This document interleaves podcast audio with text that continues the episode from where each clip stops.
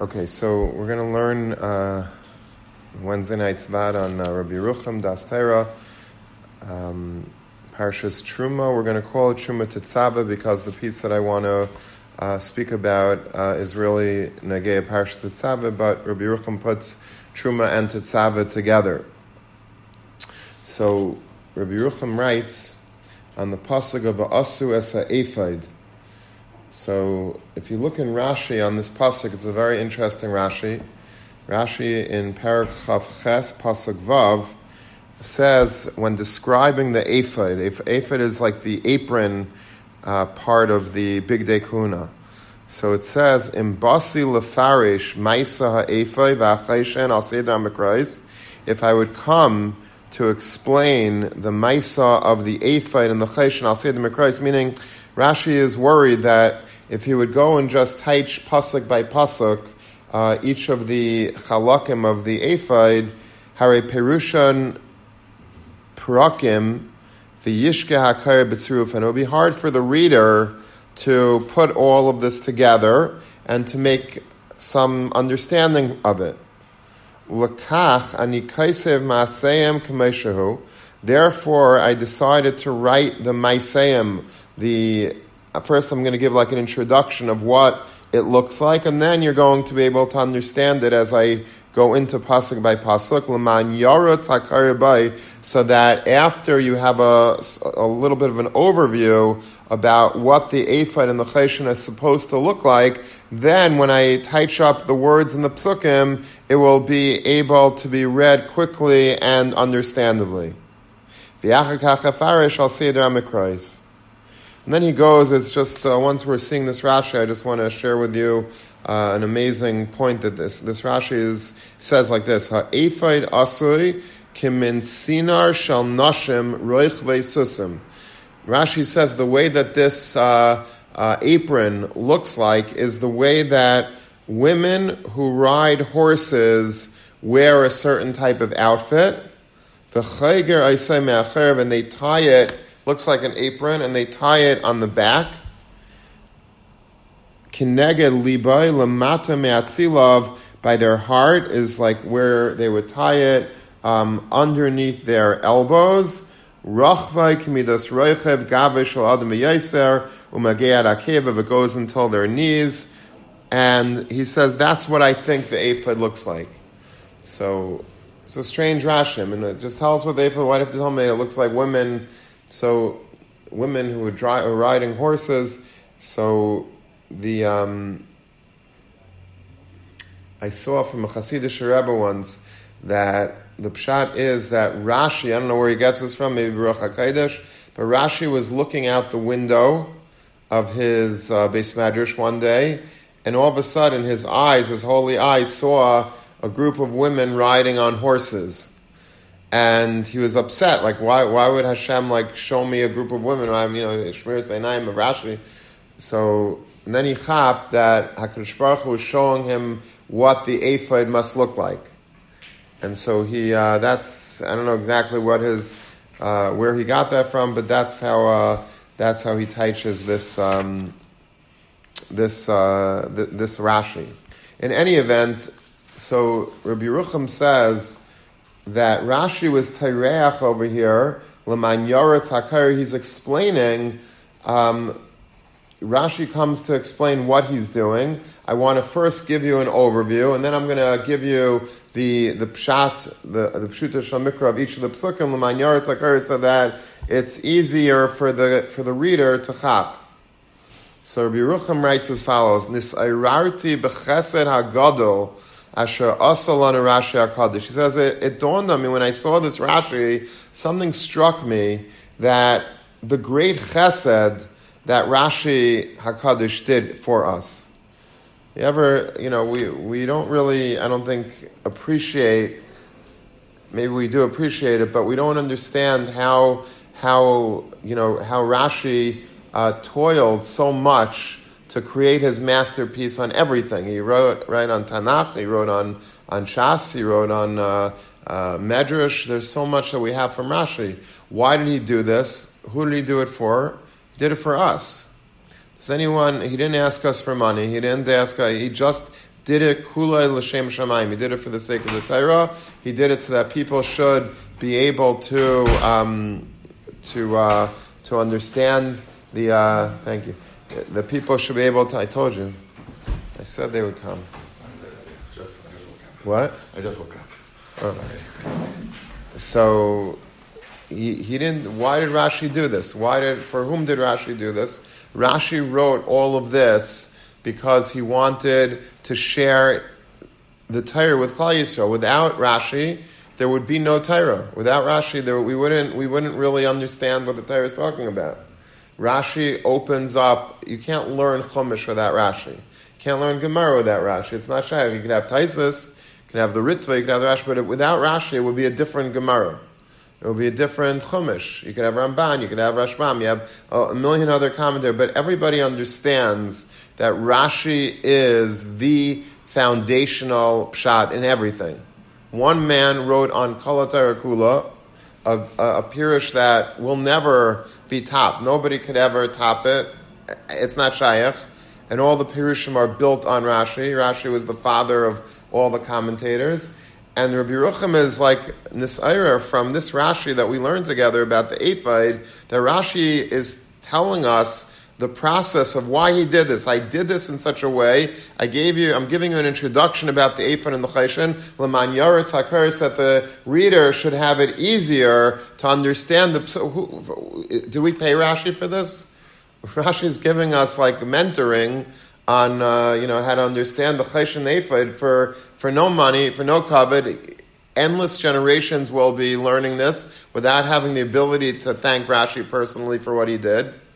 And we owe Rashi a debt of tremendous Akaras Without Rashi, we'd have nothing. So it's just an appreciation for, you know, once in a while to, to say, wait a minute, who, like, who was this Rashi? Like, what did Rashi, when do I have a chance to thank him? It's like you have a personal tutor walking you through, through Shas and through Chumash and through Nas. and you know if you're not going to thank him at least uh, you know have some appreciation for the the monumental work that he did he says hine nemer la'el we said before the elam mishpatim asher tasim lifneim these are the mishpatim that I will place before them uber Rashi Shaman Rashi there says that Hakadosh Baruch Hu says I'm going to uh, I want you Moshe Rabbeinu to give the Torah over in a way that's kishulchan ha'aruch, like a set table that people could digest, they could eat, they could enjoy. He says, "V'lachayr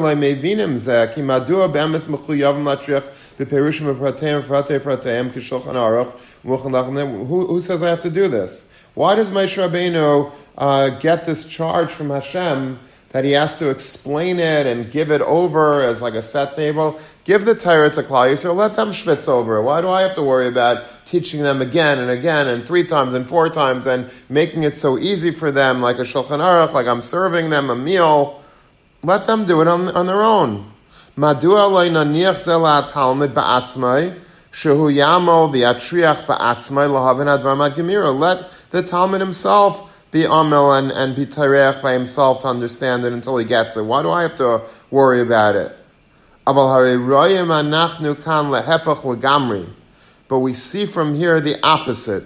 The chidin mefurishu l'rav halemin im atalmud ki mechuyev lahasim lefanav hakol aruch umuchan. And what we see from this is, from this Rashi, that this is the template, not just for Moshe Rabbeinu. This is a template for every Rebbe for every Rav, every Rosh Hashiva, every, every person has to give, every father has to give over to their Talmidim or to their children. They have to give over in a way that is extremely palatable. You have to give it all set and prepared. That's not just for Moshe Rabbeinu. Elodin l'chol rav ki yimser le'tayr berura arucha umuchana lechol v'hanagasa sharashik. This is where Rashi gets it from. The model that Rashi is himself for how he worries about the kaire, like let's say Rashi had not given us an introduction about these women wearing wearing these aprons, and he had just like started jumping into a fight is a is a this and a you know and the chayshon is that. Would it, would we have missed something? But we Rashi gave us a little window into his into his whole Weltanschauung of chinuch, how he you know what he wanted from his to, from his commentary, and that is he didn't want to just like you know give it to you. He wanted to serve it up in a delectable manner. He wanted to make it clear, Laman HaKairis, that it's fluent and it's easy and it's, it's geschmack. That's what Rashi did, and he did a, he did a, a job like for the ages. There's no one that gives it a, no one knows how Rashi even wrote what he wrote. He wrote what takes all the other Rishonim like this much room to write. Rashi is able to write it in three words sometimes. And it's the same, it's come out the same thing. It's just Rashi had this amazing ability to, to get to the core of what the sugya is about and to explain it in a way that's clear. It's not cryptic, it's clear enough to read, and yet he, he puts so much into it, and that's what you know many of the Achrayim deal with. Uh, you know, trying to explain the shortest of Rashi's and making a whole shiurim out of like a you know three word Rashi because there's so much in every word of Rashi. But Rashi got his charge, says Rabbi Yerucham, from that Rashi, from the Chazal that Rashi brought about Beila Mishpatim, that you have to make Torah palatable. You have to prepare. A Rebbe's job is to not just come in and, and give over Torah, but actually give over Torah in a way that it's clear, it's, uh, it's geschmack, it's enjoyable, the Talmidim uh, want more and they, uh, they enjoy it. It's not just the bore Talmidim.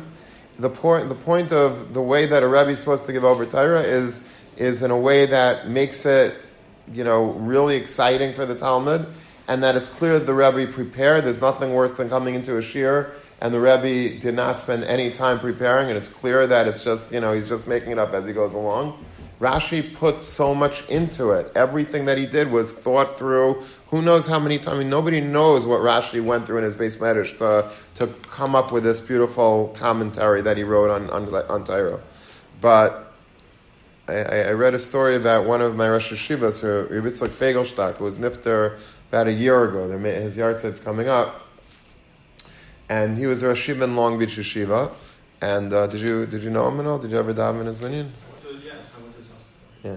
So, um, so he, so uh, one of his talmidim, who is like one of the Rashivas there today, um, said when he was younger, he went to visit uh, Rabbi Feigelstock, who he was in a bungalow colony or something in the country.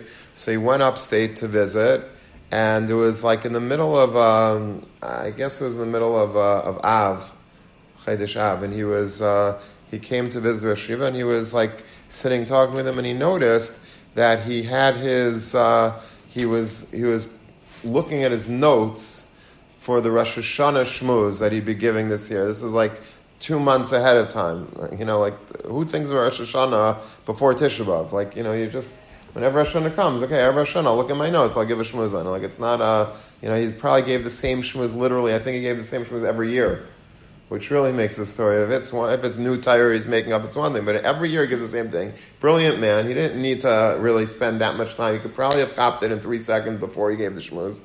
But you know, he was doing it a month and a half, two months before Rosh Hashanah. So his Talmud says, Rabbi, you know, Hashiva, like, you know, why is Rosh Hashiva?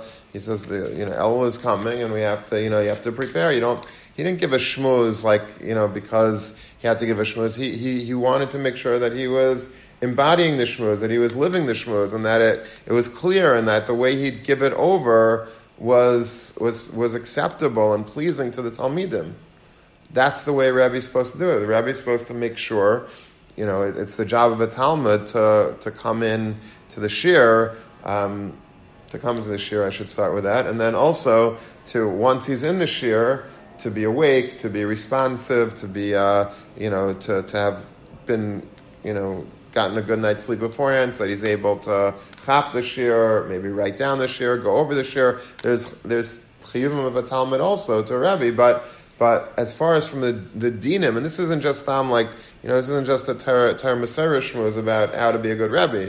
These, these are halachas mifurashis in, in Shulchan Aruch. There's halachas about, about halachas Talmud Torah, how a rabbi is supposed to be. A rabbi has to get a certain amount of sleep every night. A rabbi has to be prepared. A rabbi, these are halachas.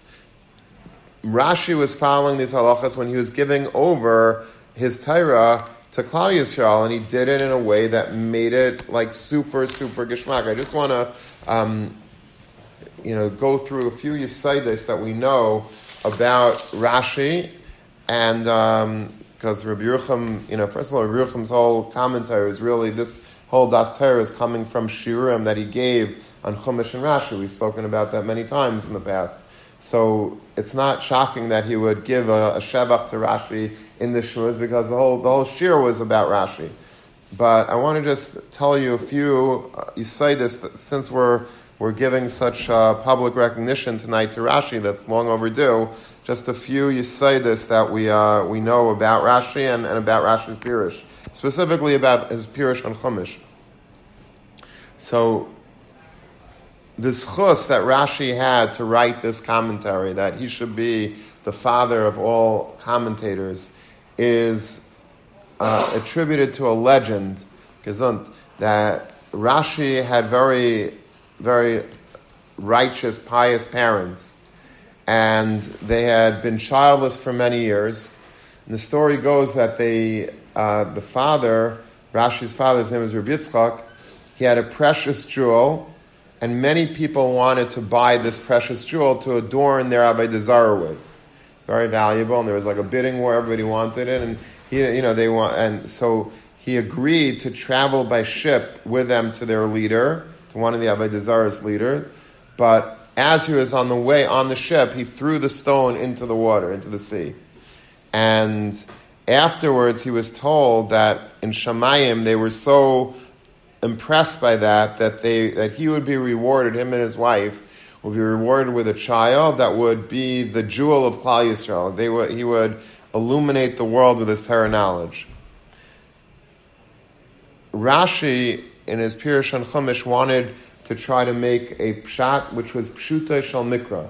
Rashi wanted to, uh, to keep it very simple, to the plain understanding of the text. He didn't want to, he, didn't, he really did not want to make a fancy, elaborate, pshat. you know, uh, beer like uh, like the Ramban. Let's say the Ramban is not Pshuta Shemir. Ramban is, uh, you know, he's he's he's giving us hashkafa. He's giving us drushes, and he's giving uh, Kabbalah. Like Rashi, Rashi wanted to keep it very simple, but by his own uh, admission, um, he uh, he conceded that his commentary is not the only approach to a simple understanding of the text. And if you look at his grandson's commentary on the Rashbam at the beginning of, I think it's Parashas Vayeshev, he says that Rashi, my mother's father, the great Meor HaGolah, the light of the exile, devoted himself to explaining the plain meaning of the text.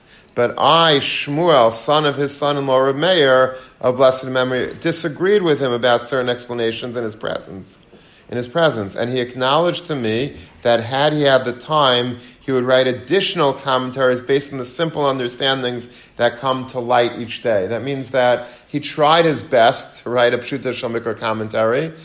He conceded that he didn't always stick to that. Rashi a lot of times brings a lot of midrashim, he brings chazal, he brings not always Pshuta Shomikra, but and he, if he had the time, he would rewrite, not rewrite it, but he would write another commentary that would give uh, more of a Pshuta Shomikra. The Rashbam famously tried to write his commentary in a very simple Pshuto Shemikra way, um, and he was successful. I mean, he has a very beautiful commentary, but he, he basically, no midrashim, no very few midrashim, he stuck to what the simple pshat in the Torah is. The Even Ezra uh, also saw, you know, called it the way he saw it. He wasn't bound to Chazal. If, if let's say uh, let's say there's a Gemara in Sotah that says a, a pshat about Moshe Rabbeinu and the whole house filled with light, he would take he would say no no no uh, you know that might be true on a on a on a drasha level. It was true, obviously it's from Gemara, but he wasn't looking to make a commentary. Like he wanted to look at the Torah without the purview, or without Chazal's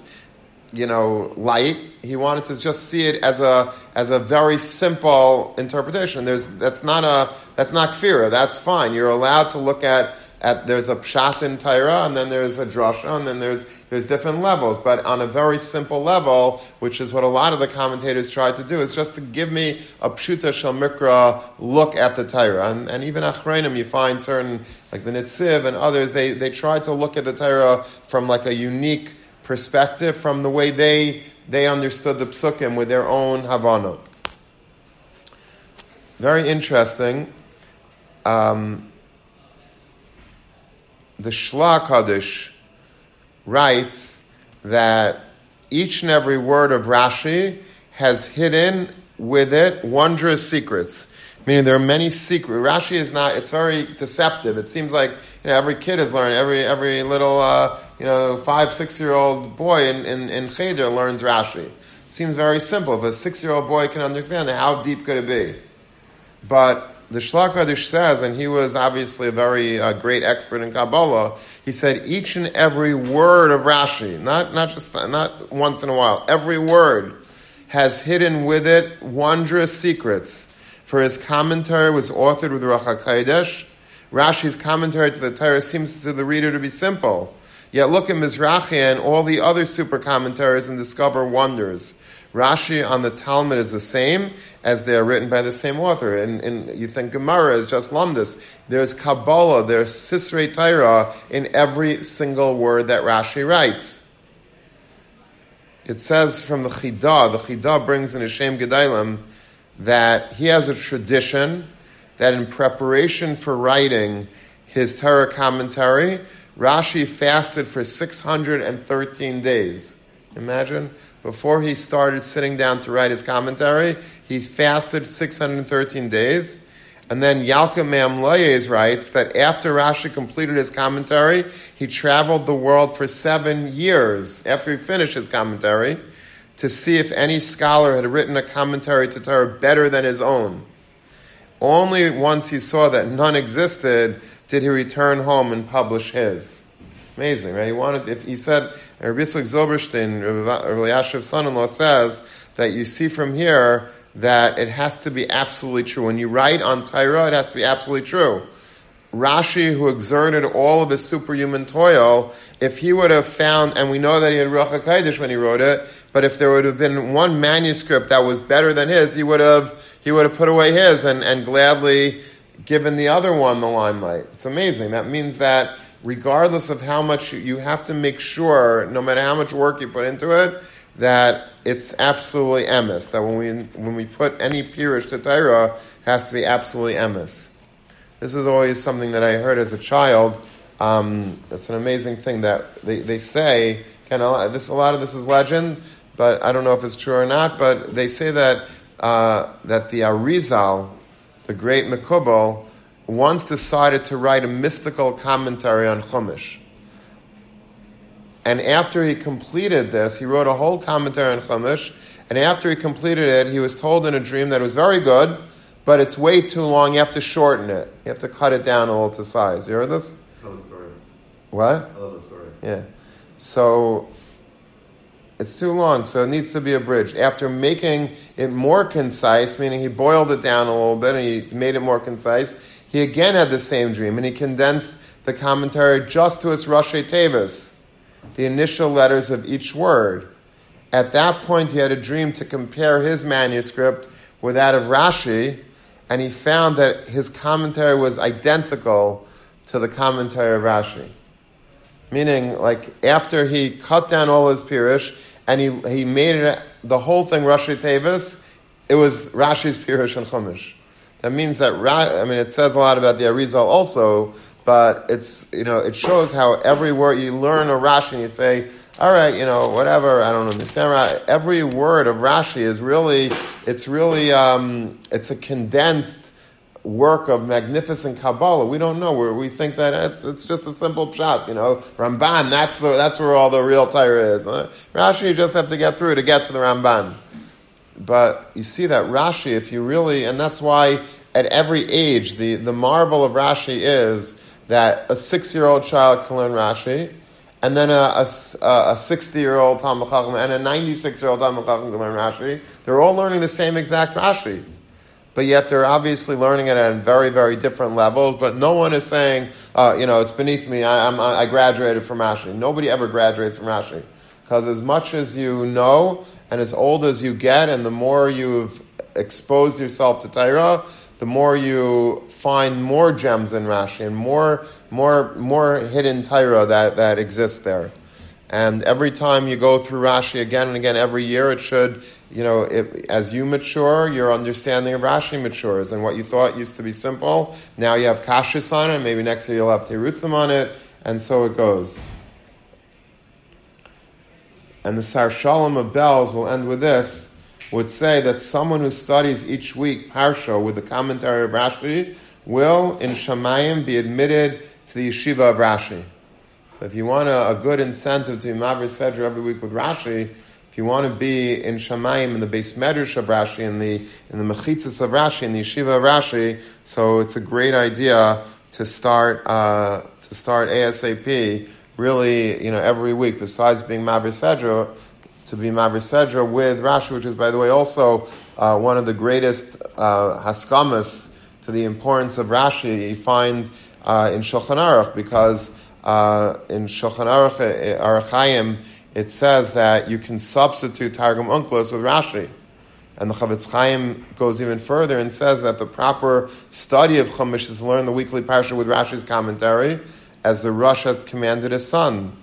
So, meaning Rashi became like almost woven into the base, not as a as a as a as an extra credit commentary. He is part of the mitzvah being Maver said. The problem with Rashi is that he's not on every pasuk, so you don't really get a you know that's the problem with, with using him to be Maver Sedra. But but would he be on every single pasuk? Then that would be the that would be really an optimal way of being Maver Sedra because he became like the quintessential Targum, the quintessential Mefarish of, of Chumash. So it's just a night that we have to, you know, after, you know, we could go through our whole life and learn Rashi, but never stop for a moment and like appreciate what this tremendous Gadol did for Klal Yisrael. I mean, you know, for our parents, for our grandparents, our great grandparents, how many dairis all the way back to, to Rashi did people were people able to like just completely uh, understand the Gemara without, without Rashi, we would not be able to understand.